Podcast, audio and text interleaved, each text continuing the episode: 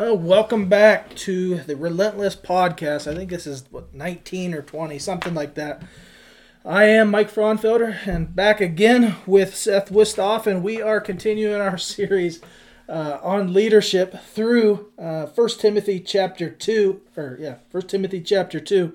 We were in chapter 1 last week, and uh, Last week, if you were with us, we started something just a little bit different. We started walking verse by verse through one book of the Bible because in First Timothy, we see Paul's instruction to a young pastor or a young leader, and we just see all kinds of principles that we want to share with you. So, the first two weeks, last week and then the week before, as we talked about leadership, uh, we defined leadership as influence. And uh, leadership is influence, but today we want to take it a step further and say that uh, leaders are role models. Um, when I was a kid, and I'm kind of dating myself now, but uh, Charles Barkley was big in the early 90s, and he had many shoe camp uh, shoe campaigns and all different types of endorsements and things of that nature. But I remember one of the Nike commercials. It ended where Charles Barkley was saying, "I'm not a role model." And I remember thinking how cool that that particular commercial was, but the older I got, the more I thought about it, and I thought that's just silly because leaders are role models. Charles Barkley was trying to convey this idea that just simply wasn't true. No matter where he goes or what he does, the things that he uh, engages in are going to influence people, which by definition makes him a leader. So, with that being said, leaders are role models. And for us as coaches, for us as dads, for us as employees, God's given us this tremendous opportunity to be able to lead. But the question is, how is it that we are going to lead? What kind of role model are we to other people? Because we are going to lead. We're going to lead in a positive way or we're going to lead in a negative way. And while Charles Barkley is a uh, a negative example just in the sense of that commercial, um, Dave Wistoff, Seth's dad, is a positive example. You know, and he's been coaching for uh, over 40 years now.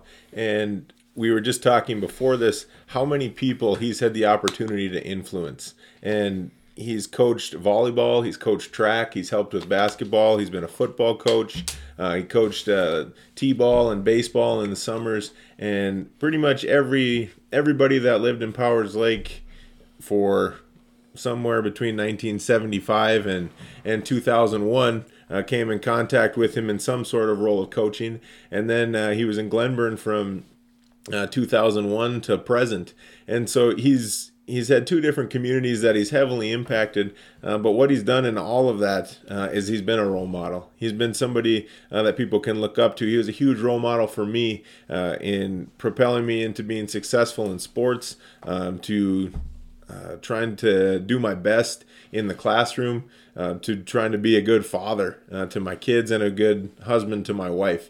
And he's set an example for all of that. And sometimes I feel a little bit spoiled uh, that that I had that example to refer to in every situation, and and I wouldn't say that he was perfect, uh, but he would admit that he wasn't perfect too, and that's another um, just an example of of him doing the right thing and admitting that we're that we're all sinners and that we're all saved by grace and that we all fall short sometimes.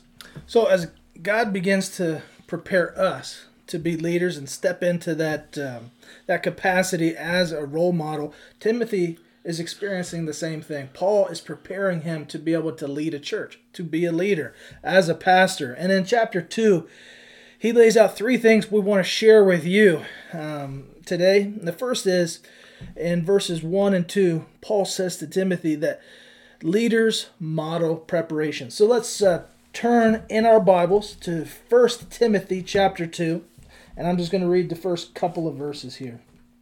It says, I urge you then, first of all, with petitions and prayers and intercession and thanksgiving, be made uh, on behalf of all people, for kings and for those who are in authority, that we may li- leave or we may live quiet and peaceable lives in all godliness and holiness. And in this passage, what Paul is laying out to this uh, this son in the faith is that he has this responsibility, and that's to model preparation for those who God has charged him to lead.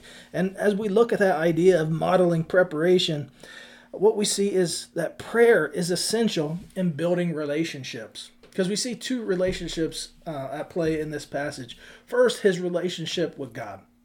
And, and for any leader, you know that there are going to be days that are really, really difficult that you don't have the answers for. You know, I can't imagine what it's been like for Seth over the past two months trying to rethink education on the fly. You know, I, am sure that's been fun. Um, but as a pastor, you know, trying to uh, keep people connected during quarantine has been a difficult thing, but it's been an exciting thing because I've had to seek the Lord in it. I couldn't just rely on everything that I've known and, and how I've operated for what 18 years in ministry. I had to rely on him. And that's what Paul is saying to Timothy. I urge you, first of all, to seek God in your prayers. And I think oftentimes when we consider prayer, we consider it this obligation. It's one of the things that we've got to check off the list. Did I pray today? Check, got that done. But prayer is really this opportunity where we grow in our relationship with God. And when we when we don't dive into that, it's at it's to our loss. Yeah, I was kind of convicted of this even this week uh, as I was going out running. I've been uh, trying to get uh, in shape during this quarantine and trying not to put on the the COVID nineteen. And uh, in doing that, I've been listening to podcasts and listening to music while I run. Uh, but this last uh, week, I was really convicted about my prayer life and and whether I had really spent any time getting to know God. And and that's that preparation piece that uh, for me just really kind of jumped off the page and it said, "Hey, Seth, you're not you're not doing what you're supposed to be doing uh, in this." So that's it's so fitting that all these things just fit together. So God tells Timothy, and He tells Seth, and He tells me, and He's telling you that our first step in preparation as leaders to prepare our heart through prayer. But also that preparation uh, extends to not just our relationship with God, but our relationship with one another. Because the text goes on, it says, um, "Offer up intercession and thanksgiving uh, to be made to God on behalf of all people." uh, for kings and for rulers and authorities, and that we may live peaceful and quiet lives in all godliness and holiness. What he's saying is that our relationship with God will directly spill over into our relationship with other people. So, if, we are right with the Lord, if we are seeking Him in prayer, we're seeking Him in devotion, uh, uh, searching Him out in His Word to know His heart so we can grow closer to Him, then that's going to have a net positive um, effect on our relationship with other people. And that's what He's saying to Timothy. He's like, when you do the work, doing the work to prepare your heart, it's going to not only establish a strong foundational relationship with me, but it's going to uh, it's going to build strong relationships with other people. Yeah, and uh, you know when we when we take a kind of just take a step back and look at that that preparation piece, you know, becomes so important in in all areas of our life and. Uh, when we were talking about it before, you know, we were kind of just brainstorming about different people that who we feel have given this this high level of preparation into mm-hmm. their lives outside of uh, just their spiritual life. Yeah, and uh, Tim Tebow is a guy that both of us talked about because as far as athleticism is concerned, yeah, he is a Division One athlete. But as far as Division One athletes are concerned, you know, he's middle of the pack. But what made him extraordinary was his ability to lead, and what helped him become a leader, how he prepared his heart he, he, he went before the Lord and was committed fully and wholly to the Lord in prayer. Does that mean he's perfect? No. And he would tell you that. But because of his commitment to God and that strong foundation that he had, he launched out and built relationships with other people. And there's this great illustration of that in Urban Meyer's book. It's called Above the Line. And he talks about the best leaders he's ever been around. And Tim Tebow is right at the top. And he, he talked about the 80 20 rule. An 80 20 rule is this that there is um, 20% of the people on your team, in your in your school, in your corporation, in your place of work, do the work of the other 80%. And uh, he found that to be true on his football team. And Tim Tebow was one of that 20%. And he would show up at five o'clock every morning, waiting for the weight room to be unlocked, but he would be alone. And they would watch him work out, and he was just an animal. He would just get after because he wanted to perfect himself so that he could be a benefit to other people. And finally, he and the strength coach Mickey Marotti said, "Tim, uh, we applaud you for showing up every every morning at 5 a.m. and how hard you work. Uh, we praise you for that, but you are not allowed back in this gym unless you bring somebody else with you. And so the first person he brought was another person in that 20%, a high achiever, somebody who is uh, internally driven. And he said he stopped him and he said, "You guys are not allowed back in this gym unless you bring somebody from the 80%." somebody who doesn't know what it looks like to be a high achiever, somebody who doesn't do the work uh, to make sure that they're prepared both uh, physically, emotionally, and spiritually. And for you to get back into this gym, you've got to bring one or two of them with. And so he started to do that.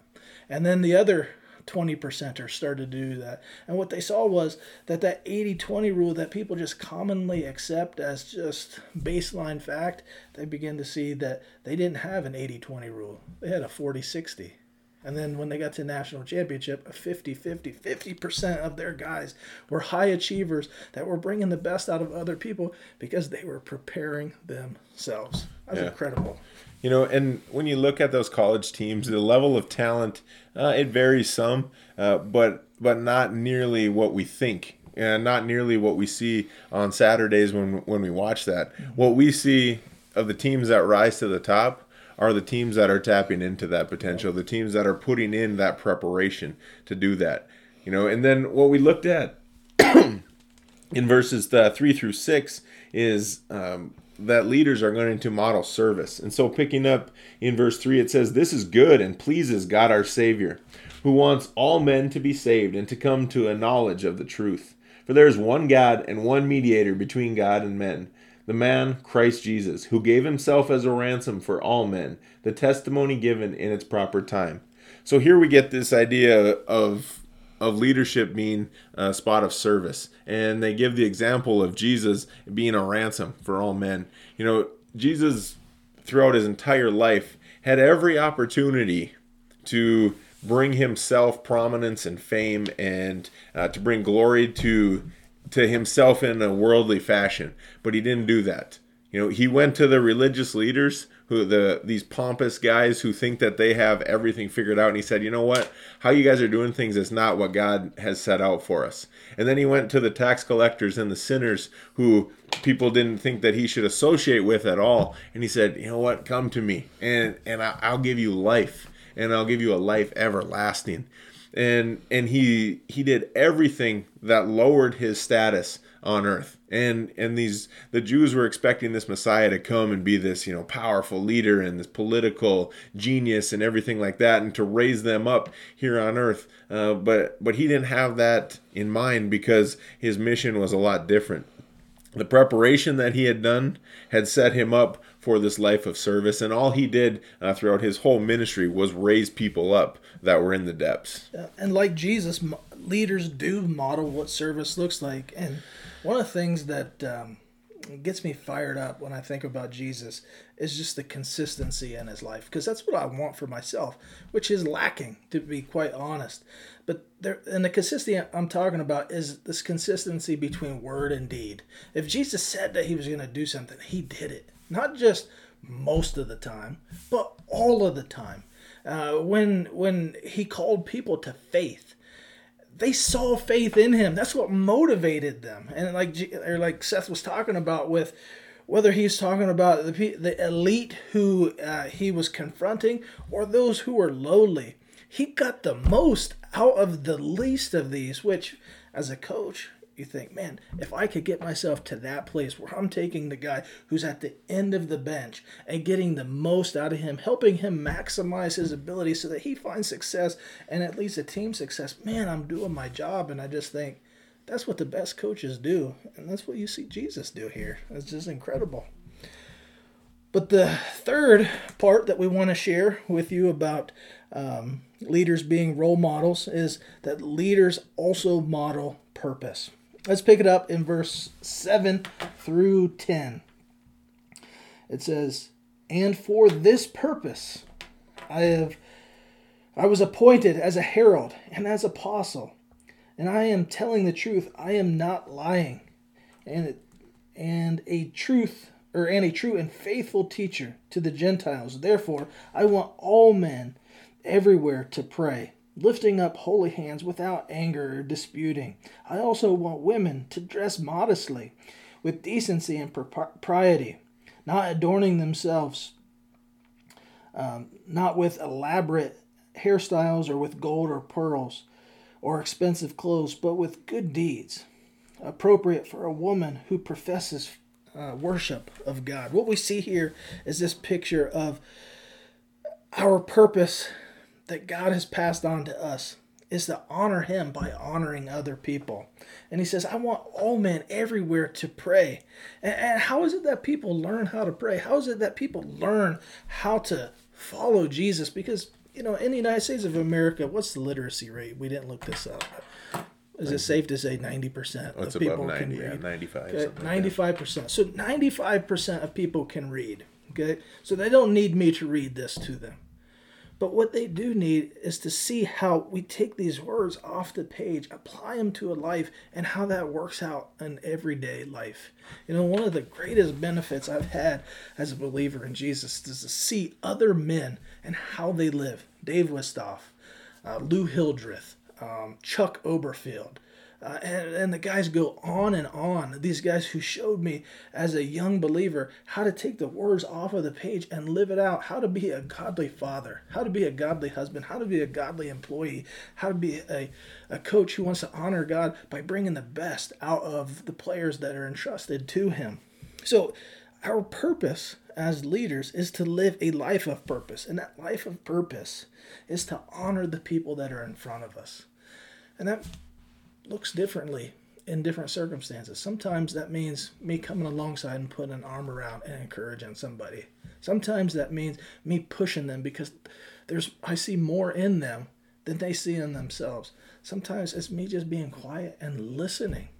Um, but whatever form or fashion um, uh, uh, that need finds itself, uh, the purpose remains to honor people. And um, and uh, that's what the the call that uh, Paul gives to Timothy, and that's the call that God gives to us. Yeah, and and the how you talked about kind of differentiating between how people need to be responding, and that that's the way that we can honor them. The way that we can honor them, you know, is is really by getting to know them, mm-hmm. and you know, teaching is the is the same way in that. Uh, you know some some, te- some students need to be taught a certain way and others need to be you know a, have a strict hand over them. Others need to be given um, a lot of chances. And it's our job as as christians to get to know the people around us and how we can support them. Uh, as as coaches and professionals it's you know to get to know our athletes and to get to know our students so that we can uh, we can step in and we can effectively help them and mm-hmm. and to serve them and to to show them what our purpose uh, truly is you know i've been i've been uh, visiting with a young man from our community this last week and what you're saying with the taking the words off the page and taking them to heart that's what we've been talking about this whole week. Uh, we've been reading through Proverbs, and and that's something that he's he's struggled with at times, and and trying to understand and even to process, you know, what's going on in the Bible. He, you know, he he made the comment this week. I don't like that the Bible is a book you can pick up and start reading anywhere. You know, but that's that's how he's thought about it because he thinks you have to understand everything that happened in the Old Testament to to get the New Testament. Now, I think that that's great if you yeah. can, but but it doesn't have to happen because the story of Jesus is is what this is all about, mm-hmm. and that story of Jesus is throughout you know the entire Scripture. Now, one of the leaders I had the privilege to coach, his name's Hunter Rodin. I hope Hunter is watching. Uh, I know he watches, but uh, Hunter um, is the best leader I've ever had the opportunity to coach, and, and here's why. No matter what we were doing, whether it's in the weight room, whether it's um, uh, conditioning, whether it's going through a walkthrough, whether it's Friday night, uh, whether he's on the basketball court in the classroom, he raises the standard for everybody there. Why? Because he understands, even as a teenager, which is what makes him exceptional, that he's a role model. and he embraces that. So many times when young people especially but even adults when they find themselves in a leadership role uh, they take the barkley approach. They're like i, I don't want to be a I don't, I don't want to be a role model. Don't look at me because you're going to see the flaws. But for hunter he understood that you're going to see the flaws but you're also going to see jesus working in and through him. And you go man for man of every guy who ever played with him no matter what sport you're talking about they rave about him because he cared about people. He invested in them. Just like we talked about, a leader models purpose and he honors other people. A leader models service uh, where his words and deeds match. He was consistent, and a leader is uh, uh, relentless in his preparation. That is Hunter Rodine, not just on the athletic field, but in life and in faith. And uh, I know I only got the opportunity to spend a year with him but as a year I'll never forget, and it's a year that pushed me as a grown man uh, to uh, consider my walk with the Lord, and if I'm doing the same things that this teenager is doing. Yeah, and so as, as we've talked about all of this, leaders are truly role models, and and this can be a challenge that we can take and say, um, I'm going to lead the way that God has called me to, or I'm going to just slide by and, and let things let things fall by the wayside and not take uh, my role as a leader seriously. But the the best example of leadership we have anywhere um, is of Christ Jesus, and uh, he lived this perfect life, and and he died a death that he didn't deserve. And while he was here, you know, he said that for God so loved the world that he sent his one and only Son, that whoever believes in him should not perish, but have everlasting life. Now that doesn't mean that that we're not going to die from our from the world. Okay, and that uh, that our life here on earth is not going to come to an end. But but what that means is that we can live um, a spiritual life of eternity in heaven after we die. And, and what he's what he's done here is he's given us the option to do that. And that option is to to receive him as your lord and to put your faith and trust in him and to rely on him. Because in, in the in the scripture it says for all have sinned and fall short of the glory of god.